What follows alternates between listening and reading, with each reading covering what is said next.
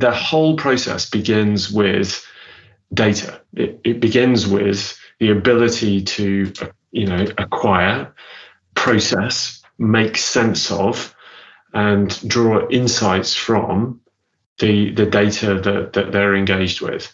It's everything. It's the, the thing that will drive the innovation that we need um, to to to grow as a society beyond the beyond the pandemic.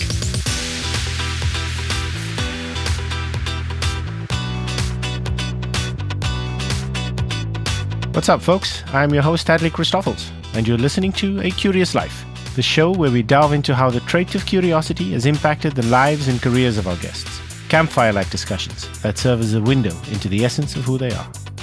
Today's guest, Richard Potter, is the inspiration for the show's campfire like discussions, and our conversations always leave me moved and inspired in some material way.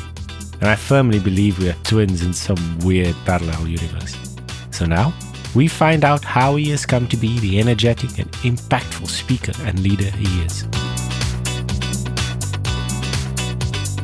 Welcome to the show, Richard. Great to have you. It's great to be here. Great to be here. Cool. So, so look, as you know, we want to essentially get to understand the essence of our guests, right? Uh, we want to know what makes you tick. We want to know what brings you alive. And we want to know how the trait of curiosity has impacted you over your life and career, uh, from when you were young through to now. Uh, so, so what we'll do is we'll have campfire like discussions. Uh, imagine yourself, we're sitting around a campfire and we're telling the story of our lives. Uh, and tag, you're it. So before we get into the the essence of Richard, tell me, what does curiosity mean to you? Wow. Uh, so Hadley, I think curiosity ultimately is the measure of your success to navigate the world. It's just it's so important to me. What it really is in my head, at least, is that little sweet spot between humility and confidence it's the humility to recognize that there's learning everywhere but it's it's coupled with that that self-confidence to investigate and make sense of it and it's that fine balance between those two bits and your ability to sit in that sweet spot I would contend is the the greatest ability that you can have in your life. That makes sense. In fact, I think I take the confidence thing just one step further in saying it's also the confidence to ask questions because so many people don't have the confidence to ask questions that most of the times everybody else in the room would ask if only they had the self confidence to know that the lack of understanding a specific question or having the answer to a specific question doesn't define your worth. Yeah, I, I, think that's so that's so true, Hadley. It is that confidence of inquiry, isn't it, rather than the the confidence of conceit and yes. thinking that there is no more to know. So it is, yeah. I, I mean, it's in that that location. Awesome. Yeah. I love that. Uh, in fact, one of the things I always say is and and this it's not being cocky but it's being confident in your ability to learn something and i firmly believe that i can do anything that anyone else can do as long as i've had the same exposure to get to that point because nobody just knows what they know or can do what they do well without what has come before so that's great, and you know, and I think this is what the topic of your conversations are with with your guest in this space is is that that that exposure. How did everybody, through exposure through their lives, equip themselves with the ability to be curious? That's where we are. awesome. So speaking of life, now come on, tell yeah. us where were you born did you have siblings you know how many what were your parents like give, yeah. give us give us a little window into your world you mate well, I mean, I, I, kind of feel now beholden that we've got this sort of curiosity narrative and editorial on my life. So, so it sort of it kind of makes more sense that way. I think. Um, I was I was born in Africa. Um, yeah. I, I was born in in actually quite a remote part of southern Zambia, um, yeah. and the, the the extraordinary thing is is that I was I was born to um, a couple of I suppose I don't know. I mean, lower middle class, upper working class, um, you know, uh, folk that went out to Africa completely. What did they go do out there? Well, it was my, my father. My father was a very bright guy that managed to get a scholarship to his grammar school, and and then uh, then got into Cambridge, and and then became an agronomist. So became an, an, I know exactly what that is. Don't even bother explaining. Well, let, in other words, what is an agronomist? Let, let me indulge you. He's, I mean, he's an agricultural advisor. So he was an expert in plants, in crops, and um, in in growing grass and maize and things like that. And at that time, which I suppose was sort of the late '60s, many of the the British Empire territories were now independent, but but the, the British Commonwealth was was was seeding these these new countries with with experts, um, and my father was was one of them, and he was dispatched out to uh, a small town in in southern Zambia um, to help run a research station to to look at the impact on crops and production and also to train up local experts so that they could they could sort of pick up some of that expertise and and harness it for their own country's development. So i mean the, the thing that always strikes me when, whenever i talk to my parents about their journey there was was their naivety their utter naivety about what what on earth they were doing particularly my mother who who i think had had had a, maybe a, a, single trip to the continent beforehand, but had never ventured, you know, out into the wilderness at all. There was something there about that curiosity that, that and and the self confidence to be to be curious in that space. Don't you think that naivety is actually essential? Because you know, because sometimes we overthink things, and and and you know, back to kids. Kids just go, oh well, I'm going to try this, right? Yeah, exactly. And, and and the naivety is actually, I think it's a strength because sometimes we overthink things and we stop ourselves from doing something even before we've tried it. Absolutely true. Absolutely true. And and I, I, do I reflect on quite quite regularly. My my father passed away in 2012. Um, and I had the privilege of standing up and saying a few words at his funeral. And I can remember there was one line that I very very very frivolously threw into what I was saying about him was was that much of my childhood and, and my, my two siblings, I have a, an elder sister and a younger brother, um, much of our experiences as children growing up in Africa um, were defined by the fact that most situations we were in, we were overconfident and under-equipped. Yeah, awesome. and and then and then solve it, and yeah. then and then deal with it. But does um, that mean that actually it wasn't being overconfident? If you actually solved the problem in the end, wasn't overconfidence. It exactly. just meant it was harder than you thought it would be. It's a nice little way in a in a in a homily to my father. But you, you know, I think that that ability to you know to go out into some of the you know the, the biggest wildernesses that, that you can imagine um, get get absolutely lost um, but then have this belief that you can negotiate your way out of this.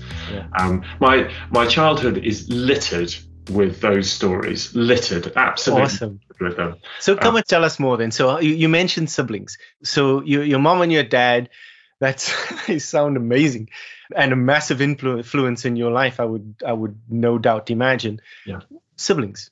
I've got a, an elder sister. My sister Sarah was born two years before me, uh, and then my my my brother was five and a half years uh, younger than me. Um, we were all born in Africa. Me and my sister were born in Zambia, but by the time my, my brother came along, we'd actually we'd actually relocated and moved to Kenya. Um, but we were still we were still living a, a slightly I, I, don't know a, a, an intrepid life of, yeah. of some description. Um, and uh, and experiencing experiencing you know drama and lessons and learning in in every every day that we we survived and and it was it was terrific and and wow. you know and very much defined by the attitude of my parents the the way that my my parents dealt with they, I mean, these weren't life-threatening situations in any way, but the yeah. way that the, the, little dramas that that we were exposed to as you know as kids growing up, I'm, I'm sure I carry that with me now, and it drives that curiosity that that I have that we're we're now talking about.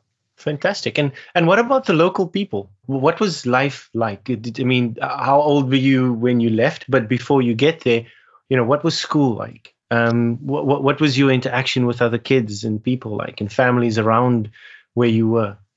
The way I remember it, we, you know, everywhere that we lived, because of the nature of my my father's work, we lived out of town. We lived out in, you know, out, out not, not in the back of beyond, but but certainly out of rural in a rural environment, in a, a sort of an agricultural environment, sure, um, close to close to the local community. Um, I I went to school in in relatively privileged circumstances. I tended to go to school at, at British schools that were yeah. were equipping me for, you know, the kind of education that my parents felt that that I needed. Um, but much of my my my life outside school was was in the community.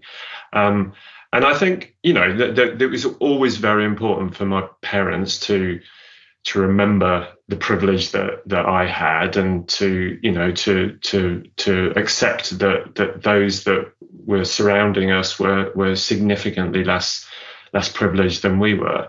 Yeah. Um, so I, I mean, I, am very, I'm very conscious of that as, as, as you know, as we, as we've grown up, and it's something, and I'm, I'm sure we'll talk about it later on. But I, the, the, the deep connection that I still retain with Africa, I think, is very much influenced by by those those kinds of uh, values that my parents were instilling in me at that at that young age.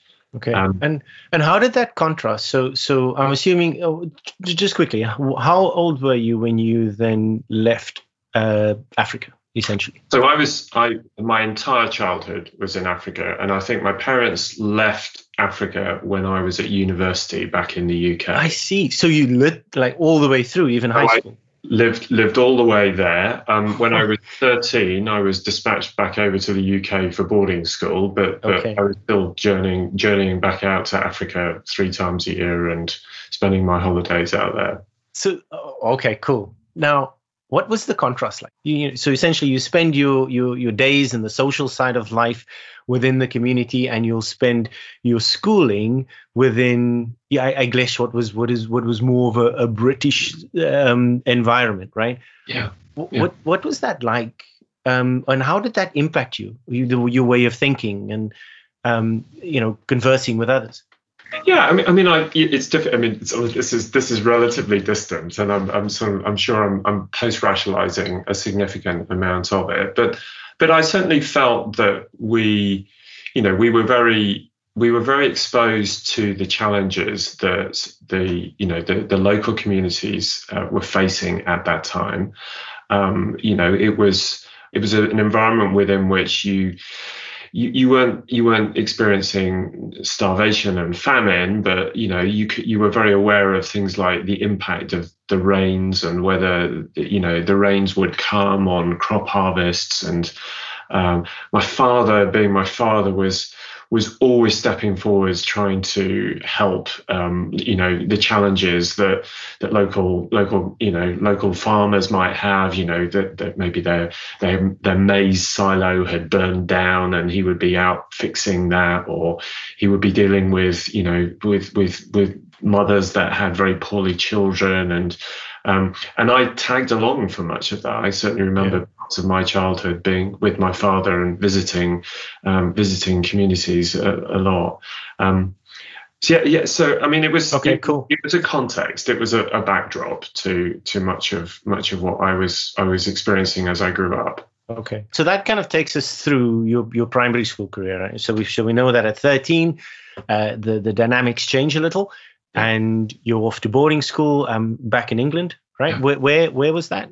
I actually went to boarding school up in North Wales. So my in North my, Wales, okay. My, my my parents originally come from the northwest of England. They're from they're from the Wirral near ah, near Liverpool. Okay. So um so border of Wales essentially, right? In order to be close to my grandparents who were still living up in that part of the world, I went to I went to boarding school up there, and I had a terrific time. I you know I I loved the um the independence that I felt at boarding school. I, I, you know, I, I, genuinely felt that um, that I was I've been given this opportunity to be responsible on my own. I think that, Yeah, yeah. um, and built some great friendships, and some of the friendships that I built there, are- still still with me today. And what was what was high school like then? And and so, so now you, you you essentially, as you say, you know, you you're learning at a very young age where normally kids would have that level of independence going into high school by perhaps my son is in fact going, oh, I can't even imagine that time has gone by so quickly. But he is starting high school in September. And one of the things that he's looking forward to is this level of independence that he gets to go to school on his bike mom and dad are like, oh, freaking out. You know, is he going to cross the road safely? my boy, my baby.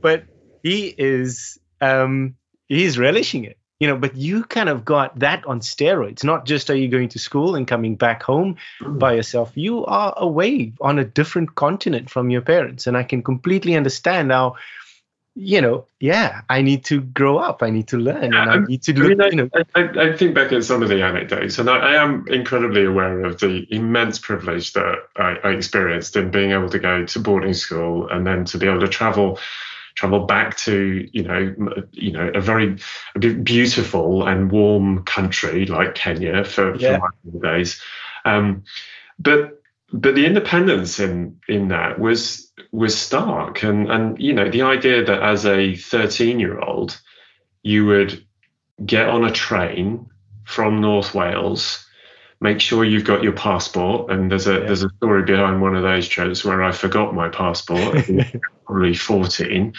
Travel down to London, cross London, you know, get out to an air an airport, get on about your passport. well, at one point without my passport, um, and you know, and there there are many opportunities in in like that um, that that are there for problem solving, and in that instance, particularly the, the experience where I got halfway to London on the train before I realised that I had forgotten my passport, you don't panic because you're recalling that time when you've been stuck in the bush in Africa, uh, overconfident and under-equipped, and you, You know think, what? okay, what what what can I do? I'm I've got to think this problem through, and you you somehow get through it and, and make it happen. when growing up without much, you essentially are growing up in an environment that forces you to be innovative, forces you to think outside the box, to achieve something without necessarily, you know, all of the right resources. Um, whether that's money, whether that's time, whether that's equipment, whether that's access to education. I think you are 100% right. It's it's not really about the independence. It's about cultivating that ability to look at a challenge and have the confidence to go, look, there is a way through this, and we'll find it. And it might not look the way that you know uh, we might kind of envision it at first, but there's going to be a way through this. There's going to be a way around this. We will be okay. Yeah, Um, and, and, and, and, listen, Hadley. I mean, there are people that face incredibly difficult challenges, and you know, these are relatively frivolous experiences that we're talking Yeah. about. But the thing, the thing that that strikes me about it is how easily I made the association between the fact that when you're in a moment of difficulty, you don't panic. You Yeah. You become curious and problem solve and What do we do? and I'm, I'm sure I, I'm, I, I see a very close line between that and the way that I was brought up by my parents. It's it's very obvious. Cool. So so the rest of high school then, and I think I mean already I think we've touched on a big part of you, a big part of the way that you go about things, and also why that has come about and how that was installed in you. Is there anything else within your kind of high school career per se that was memorable to you or something that you feel you know this had a significant impact on me? Or it was kind of a, a key moment that that showed up because of curiosity? Yeah, I mean, I suppose the, the the big thing that I would probably draw from that was was that I had an incredibly well-rounded education. I never did anything brilliantly, but I did lots of things relatively well. Um, so I I made kind of the the sort of second team sports teams. I I was in the the the, the drama activities and I was in the school plays and I I did relatively well academically. Um, I, I just I, I I had a really broad experience of of life through there and made some really really good friendships and obviously some great education from from the teachers that that I had. So I think that sort of presented me to the world at the end of this journey with a rounded education. I was, you know, relatively confident about doing the maths associated with the engineering career that I then followed, but equally curious about literature and language and drama and sport and, and all of those other things. How does that funnel into then choosing what to study and where to go for the next part, which is university? I mean, I, I can't consciously remember, you know, the, the decision that, well, you know, I'm clearly going to go into engineering and that's where it's going to be. But, but I can, I can absolutely post rationalize it as being that it is a problem solving career. That's what engineering is to me. 100%. Um, and if you're curious about solving problems, that's that's what you do. That's what okay. that's the motor that keeps you going through engineering. So, what did you study then, and which university was it at? I did electrical engineering. I did the degree at Imperial in London, but but probably more importantly, I did that within what was called in those days a thick sandwich degree course. It was a sort of a sponsored experience where you did a year off before university working for an employer and you did your three years at university, working back for your employer in the summer holidays.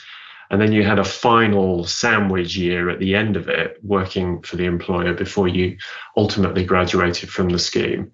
Um, Understood.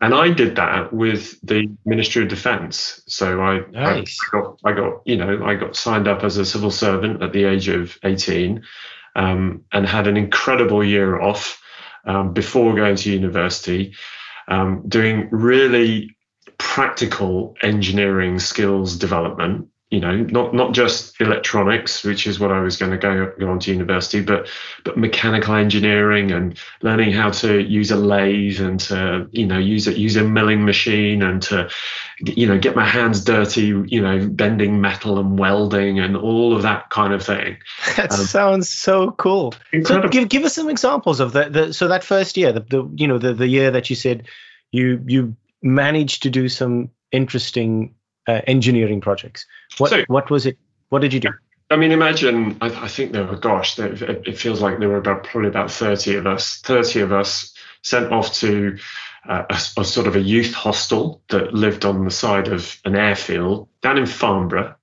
We were schooled during the day, so we had lessons, but most of those lessons were practical and you know you'd be learning a little bit of i don't know it could be sort of wiring theory.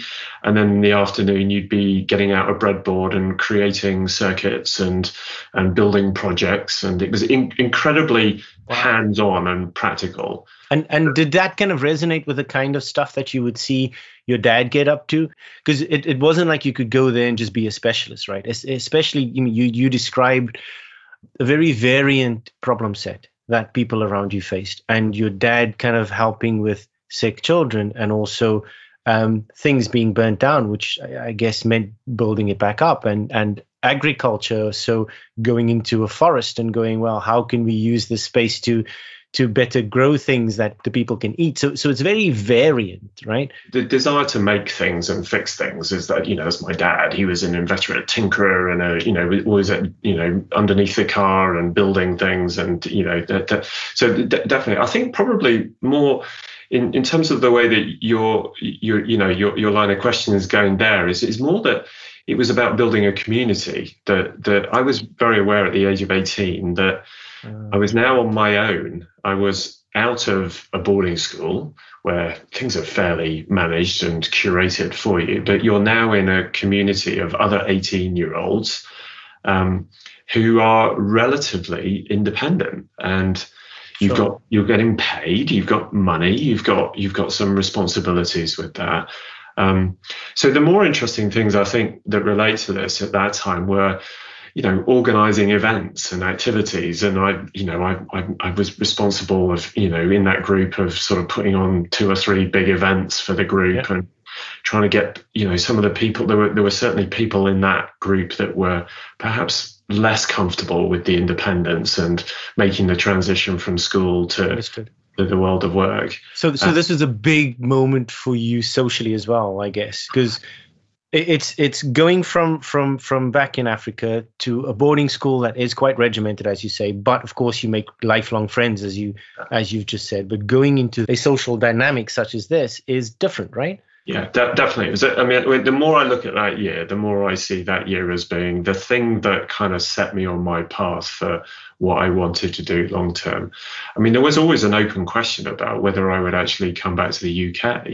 Um, I remember, you know, thinking as I left school that I would probably end up going back to Africa and living in Africa, and you know, that was my where I was born. I'd spent my entire childhood. I think that year rooted me in the UK because of the community that I was part of and was was part of helping to build and to get involved with. Um, I I feel that then kind of I didn't know it at the time, but that probably began to connect me more back with the UK.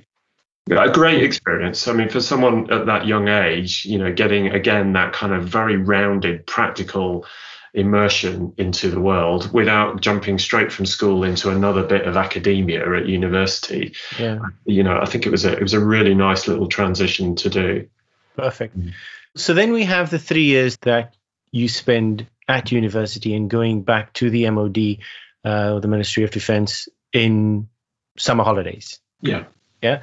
what within those three kind of uni years or hardcore uni years would you call out as you know moments that you will remember I did. I did a degree, and I, I have to confess, I enjoyed. I enjoyed the qualification, and I enjoyed the degree. But the, you know, doing the academic side of my degree was was not a massive part of my Yeah. my time at university. um, the, I, I played a lot of rugby, and I okay thor- thoroughly enjoyed the the rugby club.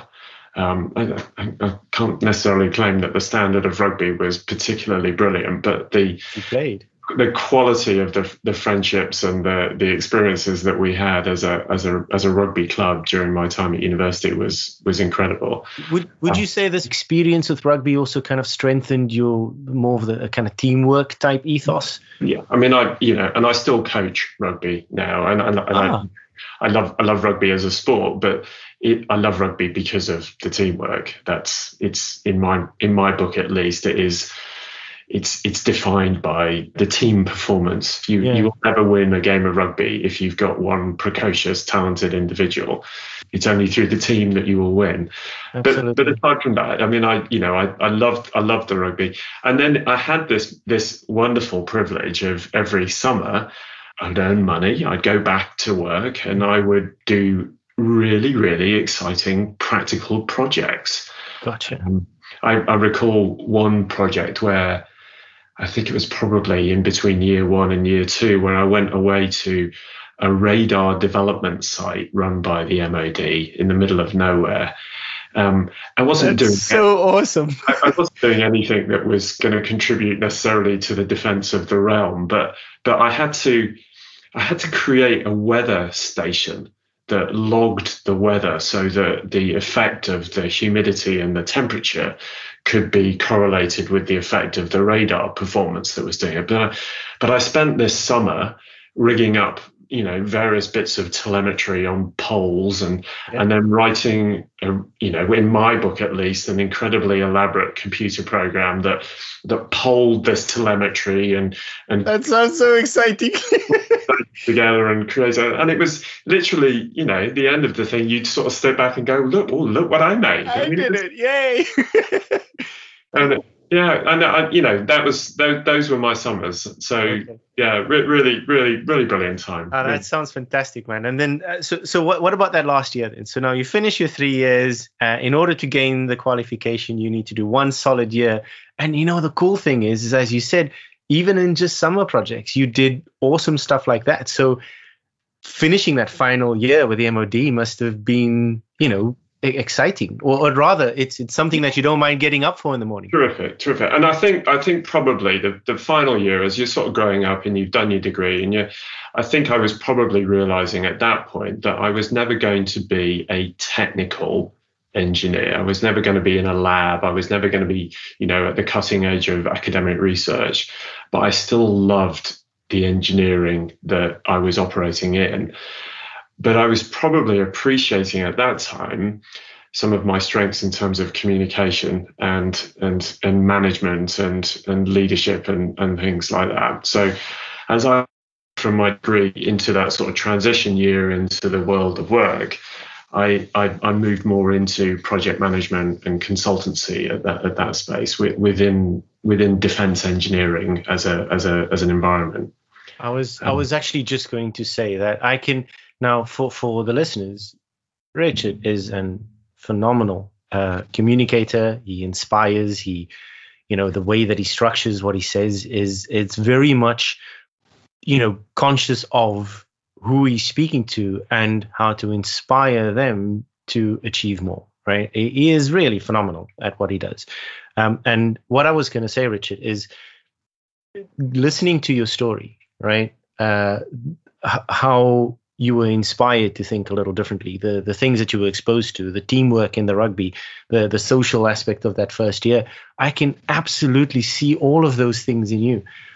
You know, uh, and and it's just it's it's interesting to me and kind of the reason why I wanted to do this podcast because now not only do I know what you're like, but I know why you're like that, yeah. um, and what inspired it, and it's it's pretty cool. So thank you. Thank you. It's so pretty cool. It's, it's, it's, it's, it's lovely and, and, and, and, very indulgent, so stop it. But, um, but, but, but I, do, I mean, there is, there, there is there is something in that that you know probably the end of that that coming out of university and going into the world of work where you you know you grow up and you become a lot more self aware, and you suddenly realize that actually maybe you are the person that tends to explain things or or bring things to life or and you're you're noticing the reaction that you you get from people. You're becoming much more empathetic and things like that and and and you know those have those things have stayed with me and they're, they're probably things that I've emphasized and built on in my career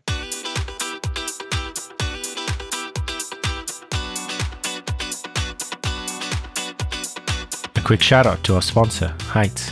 In their words, Heights makes smart supplements and clever content with the world's leading experts to help us take care of our brains so it can take care of us.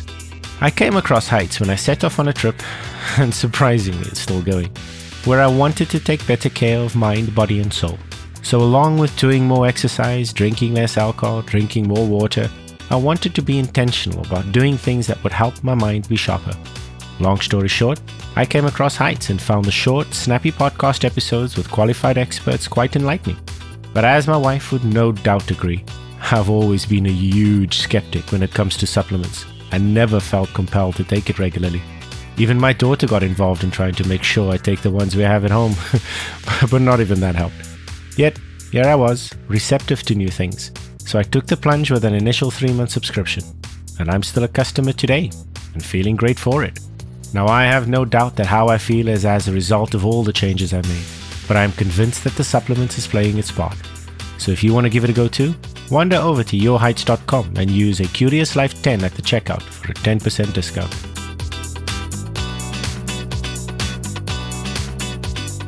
So now you finished this amazing period with the MOD, um, and you're about to head off onto your next chapter. What does that look like? Where did you go, and how did it come about? Yeah, I stayed with the MOD for okay. another, gosh, another, I think probably another seven years. I, oh, I, really? I carried on, carried on from from there, and um, carried on doing more, more and more project management, working in typically, you know, weapon system procurement and um, across across the navy, across the air force, across the army. Oh, Again, oh, again trying to sort of be as, as broad and as grounded and as, as, yeah. I, as I possibly could be. Can, um, can, can, I can I just quickly stop you there? Now, hmm. now for me, this is kind of the way that I see curiosity. You know, I see it as the driving force to find your true north, right? Because no matter what situation you're put into, if you're curious, you always want to understand the composite parts and how they fit together. But you do that from almost a sense of your core. So it's like adding bits and pieces to you. And this sounds like a, a similar kind of scenario where you started with the MOD, um, you know, but there was more to know. And it's almost like a perfect example how curiosity has naturally led you down a path where you are acquiring more knowledge, but knowledge that is of interest to you and knowledge that integrates with the rest of you. D- does that resonate? Yeah, I, I, think the only thing that doesn't sit with me in that is is that I have no need to find my true north. I'm curious in a sense of I just want to experience the world around me, not necessarily with any particular direction of travel. Um, I have never been a very life planned individual. I have recognized that everything that has happened to me is serendipitous. It's it's yeah. it's it, I've probably created a context that emphasizes certain chances of things happening within it. Um, but I, I have never, I have never, never wantonly said that I really would like to understand what direction I'm going in. I completely agree with you, Richard. It's not the fact that you are heading towards a, a well defined place, it's more that it's something that is of interest and, and you are drawn towards a certain direction. There's something in this. I, I, I, I think we're we're together on this, Hadley. But there's something something in this that that, that struck me later. That, that you know, as you get grey hairs and and you get asked to provide career advice, as you know, yeah. quite often. Uh, the, one of the, the, sort of the urgent, breathless questions that younger people ask you is is that um, what, what what should I do next? What what should be my next but one career move or whatever? And they're, they're i think they're they're imagining because this is the expectation that's been set that that people who like me who have reached a certain age have had a planned route through their career. Um, and and it isn't like that and we know that it's not like that at all. But but more helpfully what you find yourself saying is is that rather than um, expending the intellectual horsepower on trying to plan out what's next and what the next but one move, etc., is. Um, expend that energy on equipping yourself with the infrastructure so that when that serendipity happens, you are best able to take advantage of that. Yes. And that those bits of infrastructure are things like um, being well connected. I was nearly said networked, but but being being more more connected into a community of people, mm-hmm. um, so that not not so that you can necessarily take advantage of those connections, but that you can understand what people are talking about and what you know what what, what opportunities perhaps are available in there um, yeah. But also, you know, giving yourself some of those basic, broader qualifications that that I've certainly reflected on as being okay. Well, now I've got this breadth to be able to push into that area and develop the depth as I move into that next stage of my career. Yeah. So there's yeah. there is that Agreed. sort of build the, infrastructure for serendipity rather than think that you're necessarily going to be very sharp point tip of the arrow. We're going to be pu- pushing that way forwards. I mean, this is so weird because literally just this morning, I'm doing the school run at the moment, and I was taking my kids to school, and my son clearly was reflecting on high school uh, and going to high school, and like, how long does high school take? That I don't know what I want to do with. my, I'm like, there is time yet, and even when you come to make a decision, right? Nothing you decide now will be the thing that determines what you'll do for the rest of your life. And in fact, most people that come out of university use very little of what they've learned because that learning process isn't necessarily about the content, especially in things like technology, where you come out at the other end of three years and what you've learned is already outdated, right? But it's also about the process of learning and about the social bits and about the leadership and about everything you've just mentioned. Um, but com- completely agreed.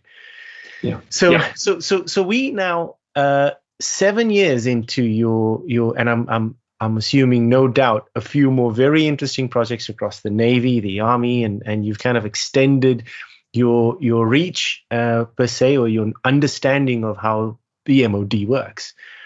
is there anything else just before we move on? Because what I want to move on to next is okay, what comes after the MOD?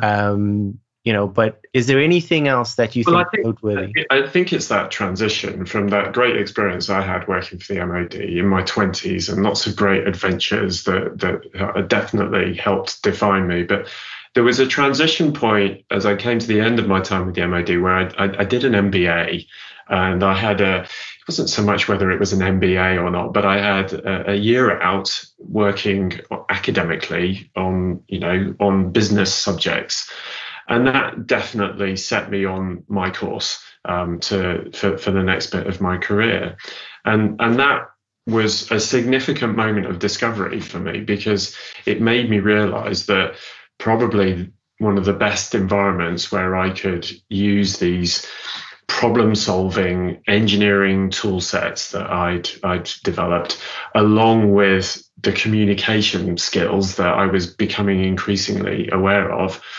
was management consultancy. That was the shift that, that was happening in my mind at that time.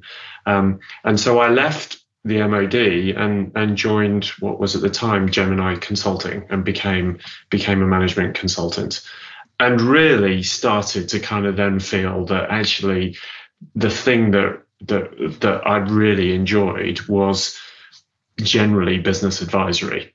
I sort of started to reframe myself as being less of a, an electrical and electronic engineer to being more of a business engineer. yeah, I wanted, yeah, yeah. I wanted to look at business from a, a, kind of an engineering point of view yeah. um, and, and use the same kinds of curiosity and problem solving skills that I'd used in my engineering uh, experience into the world of business. Makes um, perfect sense. Yeah. And I think with alongside clear communication or the ability to communicate things clearly is is a massive boon for the business community. You know, your self awareness is now. I mean, I was. I think I was probably what was I probably late late twenties, early thirties at this point, and I was you know I'd become a father as well, and you know I got, I got married to the girl that I'd started going out with while I was at university, and it was you know life was life was suddenly much richer and much bigger yeah, and everything. Yeah. And you're you're um you know you're you're you're then building on um you know a really solid platform and and thinking okay what am I gonna what am I gonna do next? And business advisory was was where I really wanted to get to. At what point was your first child born? I was 29 when when Matthew was born. When Matthew was born, and that at what point of the journey was Matthew born? So I at was that transition point. I was or? in the middle of my MBA. Okay. Yeah. And the reason I ask is, I mean, as a dad, that is a moment when you know that your priorities have shifted. Um, you know, and and or at least as far as I was concerned, not that I became someone else. It's just more that I was a little bit more focused on the future where as before you know it was yeah i want to do stuff you know that that i'm interested in and i was still like that but but the priorities certainly became a lot more crisper um, when when it's, my son rocked up. I mean, every every parent will will say that there's life before kids, and and then yeah. you have kids, and it's everything is put in a different perspective. Yeah. So so Gemini Consulting, did you say? So I joined Gemini Consulting, which then became Capgemini, and and really, and well, it it, was you know it got absorbed into acquired by. Okay, cool. Um, properly. Um, but that was a very short period of time for me because within a year, the dot com crash happened. Uh. And I was very brutally one morning made redundant. I literally had the classic experience of going into work, saying saying goodbye to, to my wife, and she was off to her work, and I said goodbye, and I said see you see you for supper, and then phoning her in the afternoon saying I'm coming home. That's it. lunch. um, so yeah, that's insane. And and it was. I remember at the time actually not not necessarily appreciating the consequence of that, but thinking, "Gosh, this is an experience. Yeah. Um, this is actually quite. There's quite a bit of adrenaline here, and become becoming quite aware of it all.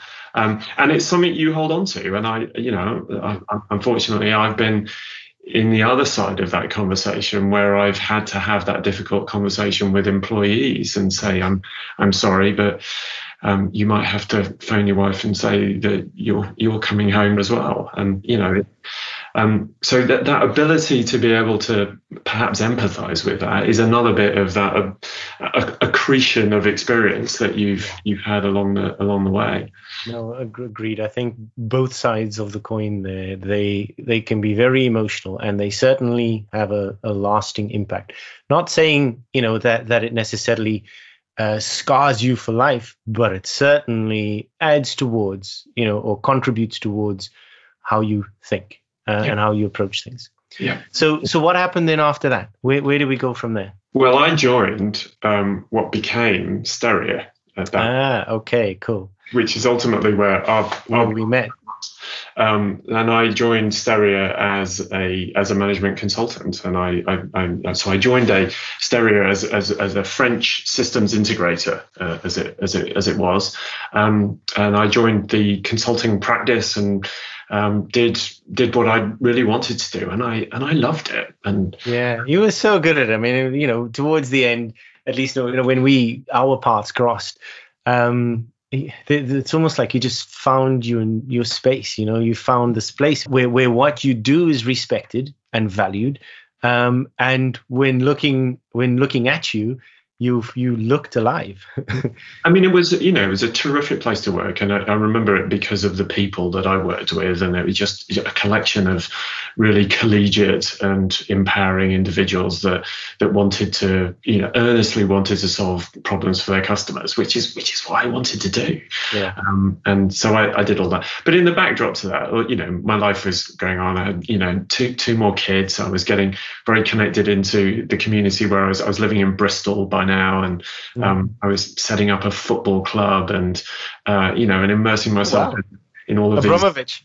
Well, yes, yes, yeah, perhaps not quite on that, but but I, you know, uh, you know, my kids wanted to play football, and there wasn't really a football club that they could play in, so um, I, I, remember I remember setting up a football club, but but not not because in any you know my footballing ability in any way, but more that I wanted to build a community around football. And um, and you know by the time I stepped down as chairman of the football club, I you know I think the football club had grown to sort of 300 odd kids in it, which which was which was incredible, and and 300 families all all in one community. So very busy time. As, and does as, that as, does that kind of go back to you, you your Africa days as well, where it is more about the community and, and the community around you? Definitely. my my parents were uh, you know expats that had to go and live out in relatively remote parts of the world and build a community around them and. Yeah much of what I uh, I'm aware that I have done very probably quite consciously and things like building football clubs and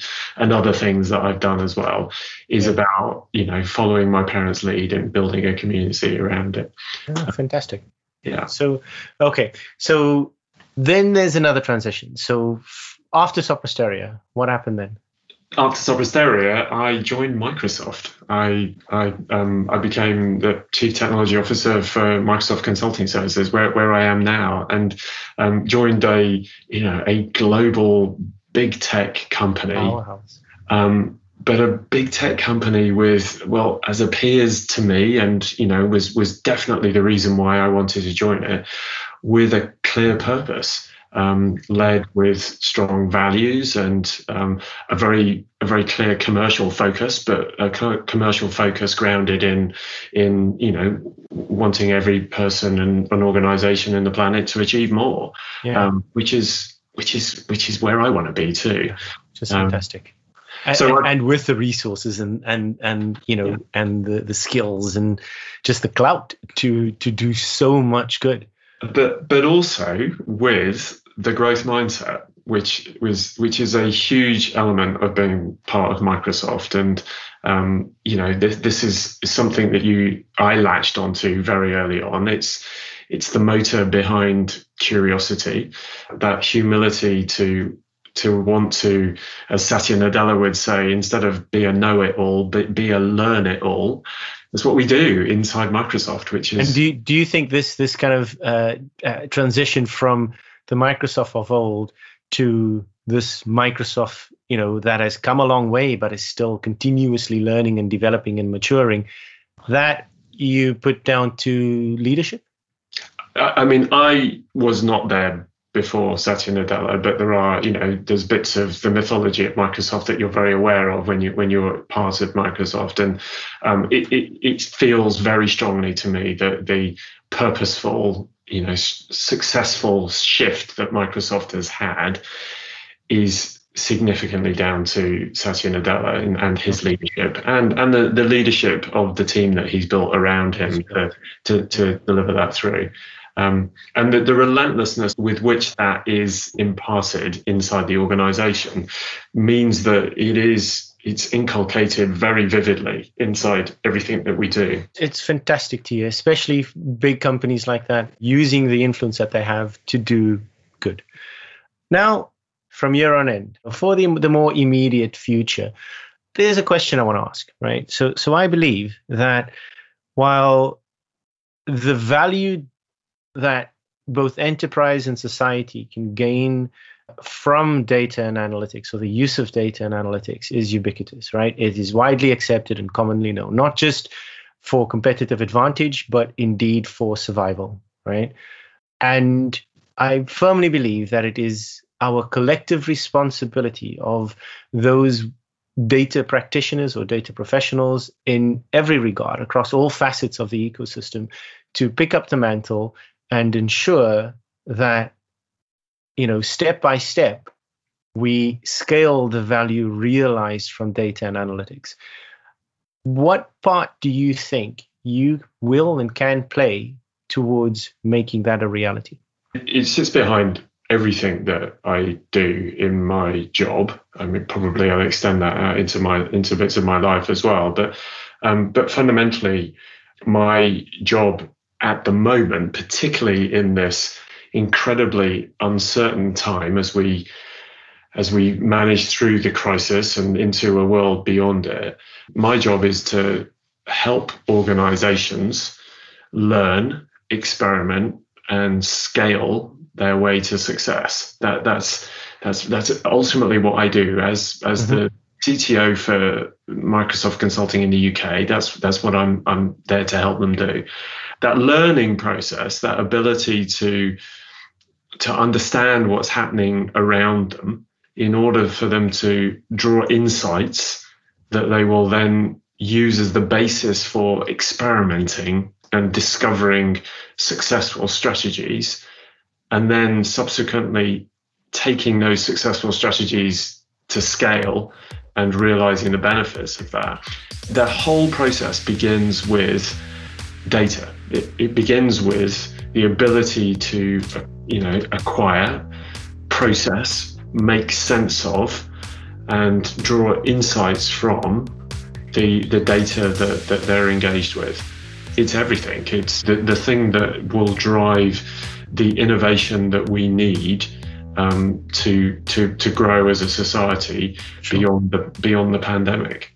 And and how do you go about doing that? If you could just summarize it, what what are the parts you play in in actually achieving that? Much of what I do at the moment has got you know Microsoft's tool set behind it. So I'm giving my customers the confidence to be able to use the technology that Microsoft has in all three of those areas. We show how the application of technologies like IoT or or even application data or um, or computer vision data or, or any any data sources to to use that rich telemetry that they're gaining from those those endpoints to actually draw insight from what they're seeing, use structured models of analysis and and often you know machine learning automated analysis to then define the experiments that they might want to test and build applications in an efficient regulated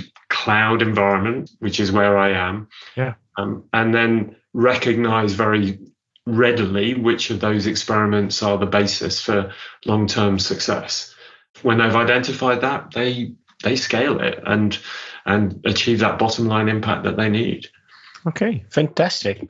Richard, this has been, as always, our conversations are, are thought provoking, they're insightful, um, and they're impactful. and this has been no different. Um, so before we kind of wrap up, one of the questions that I ask every guest on the show is how music or whether there is an artist and a song that inspires you or that inspires that sense of curiosity. When you think about the impact of music on you, your life, and your creative process, what comes to mind? I'm not a naturally a, a, musical person, but there has always been a backdrop of music to the journey that I've been on. Um, I am never far away from Prince.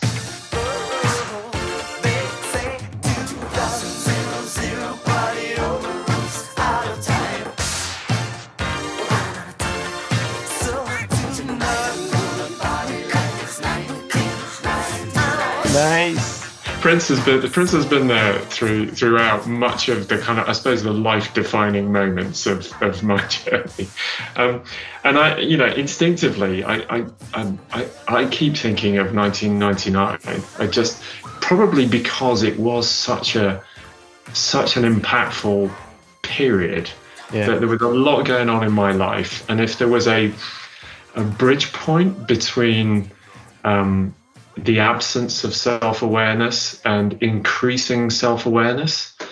It was probably happening around 1999. It's the it's the the year when my first child was born. It was the year that I was making that transition between the world of engineering and the world of of management consultancy. It was when I was doing my MBA.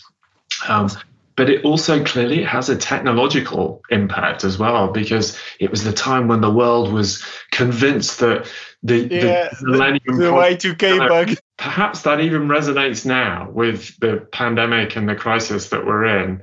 That perhaps it's not time to party like it's 1999, but at least to have that sense of actually, you know, this is a this is a period that we can get through.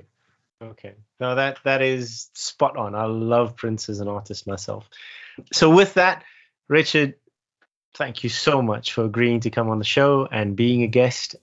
And yeah, good luck with the rest. It's been, it's been an absolute pleasure, um, and that's a, a, very indulgent pleasure. But but thank you for thank you for a terrific conversation. Thank you. Awesome.